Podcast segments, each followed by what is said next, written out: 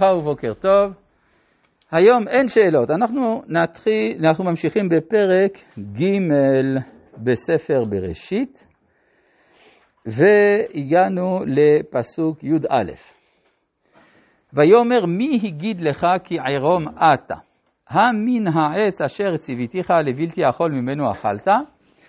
הסגנון הוא סגנון של כביכול הקדוש ברוך הוא לא יודע, ברור שזה כדי להיכנס עמו בדברים, אבל עצם ההתנסחות באופן כזה מראה אפשרות לחשוב על ספק.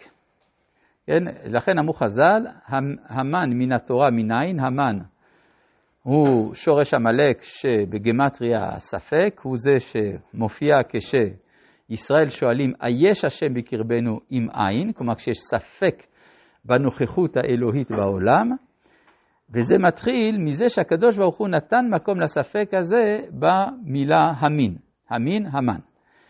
זה לא רק זה, עצם זה שהאדם חוטא, זה יוצר את החלל הזה, שבו יש כביכול אוטונומיה לאדם במנותק מרצון הבורא. וזה האפשרות של הספק.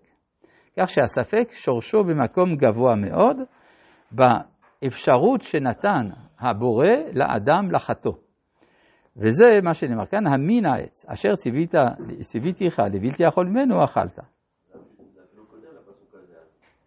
נכון, נכון, נכון, זה מתחיל מאוד לפני כן, זה מתחיל מן העץ עצמו, כן. אה, ויאמר האדם, האישה אשר נתת עמדי, היא נתנה לי מן העץ ואוכל. טוב, יש פה הרבה דברים ללמוד, אבל הדבר החשוב הוא שחז"ל אומרים, כאן כפר בטובה. כן? האישה אשר נתת עמדי זה כי בא להאשים. וכאשר אדם חוטא, יש הבדל בין החטא הראשון לבין החטא השני. חטא ראשון יש לו מימד מסוים של שגגה, אדם לא יודע עדיין מה זה חטא. החטא השני זה שהוא שונה באיוולתו, זה החטא באמת. יוצא לפי זה שעיקר חטאו של אדם הראשון איננו אכילת עץ הדעת, אלא כפיות הטובה.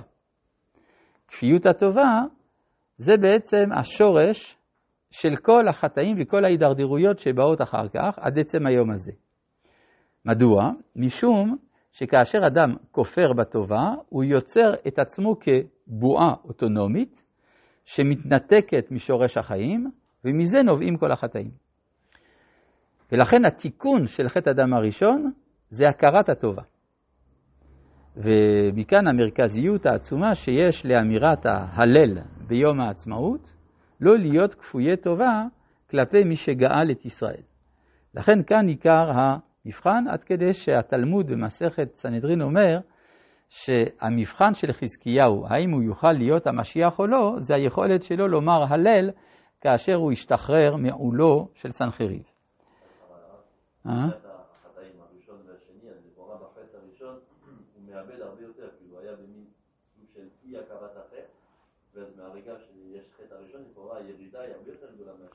אתה צודק. הירידה מהיעדר חטא לחטא היא ירידה יותר גדולה. האשמה היא יותר גדולה בחטא השני. זה הבדל בין הירידה לבין האשמה. אה, דבר נוסף, הוא אומר, נתנה לי מן העץ ואוכל. כלומר, הוא מספר שהוא לא אכל מן הפרי, אלא אכל מן העץ, ועמדנו על כך שעיקר החטא היה אכילת העץ ולא אכילת הפרי, או נגיד את זה אחרת, נתינת מעמד אה, מרכזי לאמצעי במקום למטרה.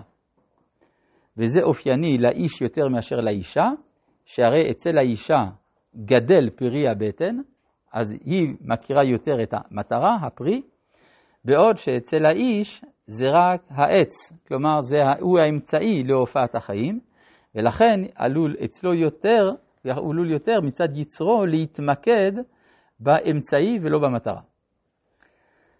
אבל זה מה שאומר, נתנה לי מן העץ ואוכל. הביטוי ואוכל הוא לא מובן כל כך. הרי זה ברור שאם נתנה לי מן העץ, אז אני אכלתי. לכן, אה, אומר בעל הסולם ואוכל, זה צריך להבין את זה מלשון חוצפה. אני מתכוון לאכול עוד פעם. אכלתי ואוכל. כלומר, זה אמנם בפעם הראשונה אני אכלתי בלי תיקון, אבל המטרה שלי זה שאני אוכל בתיקון. לכן ואוכל, אף על פי שזה לפי הפשט לשון עבר, זה גם יכול להיות לשון עתיד. אני עתיד לאכול אחרי התיקון. ויאמר השם אלוהים לאישה, מה זאת עשית?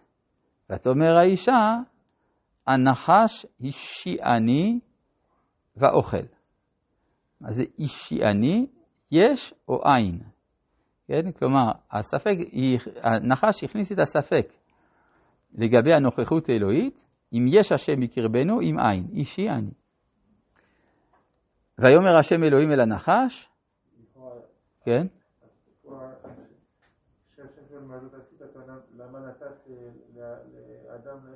כן, כן, מה זאת עשית זה לא שאלה מה עשית, אלא מה זאת עשית, ברור מה עשית. שאלה למה עשית. לא, ברור שלא, על אכילת הפרי אין שום טענה.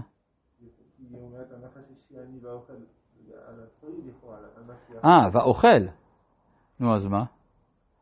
אז היא חושבת שמה שלא בסדר זה שהיא אכלה. כן, אבל הוא לא אומר את זה. הקדוש ברוך הוא לא אומר לה, למה אכלת. באדם הוא אומר, אמין העץ אשר אמרתי לבלתי יכול ממנו, אכלת. והשם אומר לאישה, מה זאת עשית? הוא לא אומר, אכלת. כן, היא מאשימה את עצמה באכילה. אבל זה, אבל זה טעות שלה. כן, או שנאמר שכיוון שהיא כלולה באיש, אז היא אישיות אחת. כן. זאת, לא, לא, לא, לא. מה זאת עשית, הרי כתוב, זאת הפעם אצא מעצמי. כלומר, זאת מציין את המצב המושלם. אז איך קלקלת את המושלם?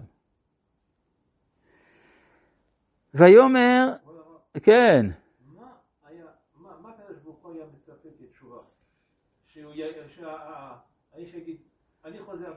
נכון, זאת אומרת, הוא לא לקח אחריות, הוא העביר את האחריות למישהו אחר. הרי יש אה, שאלה שהקדוש ברוך הוא שואל את האדם, הוא אומר לו, אייכה. כלומר, איפה נעלמה הזהות שלך? והוא לא מחפש. זה לוקח כמעט אלפיים שנה עד שמישהו קם ואומר, הנני. ויאמר אליו אברהם, ויאמר הנני. זו התשובה האמיתית לשאלה היקה. זה לקח זמן. ויאמר השם אלוהים אל הנחש, מה זאת עשית? נכון? אה, לא כתוב. לכאורה זה מה שהיה צריך להיות כתוב. למה הוא לא שאל אותו? אומרים חז"ל דבר משונה, שאין מהפכין בזכותו של מסית, וגם שהמסית יש לו תשובה. יכול היה הנחש לומר, מה אתה רוצה? דברי הרב ודברי התלמיד, דברי מי שומעים, למה הוא בכלל הקשיב לי? למה הקשיבה לי? אז כדי לא לתת פתח, קצת תמוה, אז מה, זאת אומרת, איפה הצדק פה? כן? זאת אומרת שיש פה איזשהו סוד מאחורי הדברים, והוא שהתהליך שהביא להידרדרותו של האדם בעצם היה צפוי מראש. זאת אומרת, זה חלק ממשחק מכור, אם אפשר לומר, רק שזה לא חינוכי לומר את זה, לכן זה נעלם. אה, למה אני מספר לכם? זו שאלה גדולה, איך קוראים בתורה. למשל, בסוף פרשת נוח, כתוב, וימות תרח בחרן, ואחרי זה, ויאמר השם אל אברהם לך לך. אומר רש"י, למה כתב את מותו של תרח לפני יציאת אברהם, למרות שזה היה הרבה יותר מאוחר? כדי שלא יהיה הדבר מפורסם לכל שעזב את אביו ומת. מה עשה רש"י? עשה את, גילה, עשה את ההפך מהפסוק. מזה אנחנו לומדים שכשאנחנו קוראים בתורה, יש קריאה ראשונה וקריאה שנייה.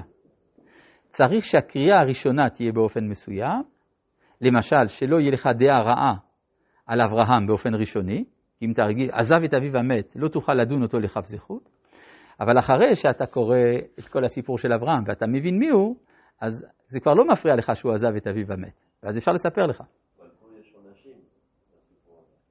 נכון, אבל... לא, זה, יש הבדל בין המהלך ההיסטורי הכולל לבין ה... זה שהאדם חפץ בדבר. כלומר, אם, אם האדם הראשון היה מעלה בדעתו, זה בכלל לא אני, זה הנהגת הבורא, אז יכול להיות גם שלא היה נענש. אבל כיוון שהוא חפץ בדבר, אז הוא, לא, הוא, הוא מודד את החטא לפי הקריטריונים, הפרמטרים שלו. שלום.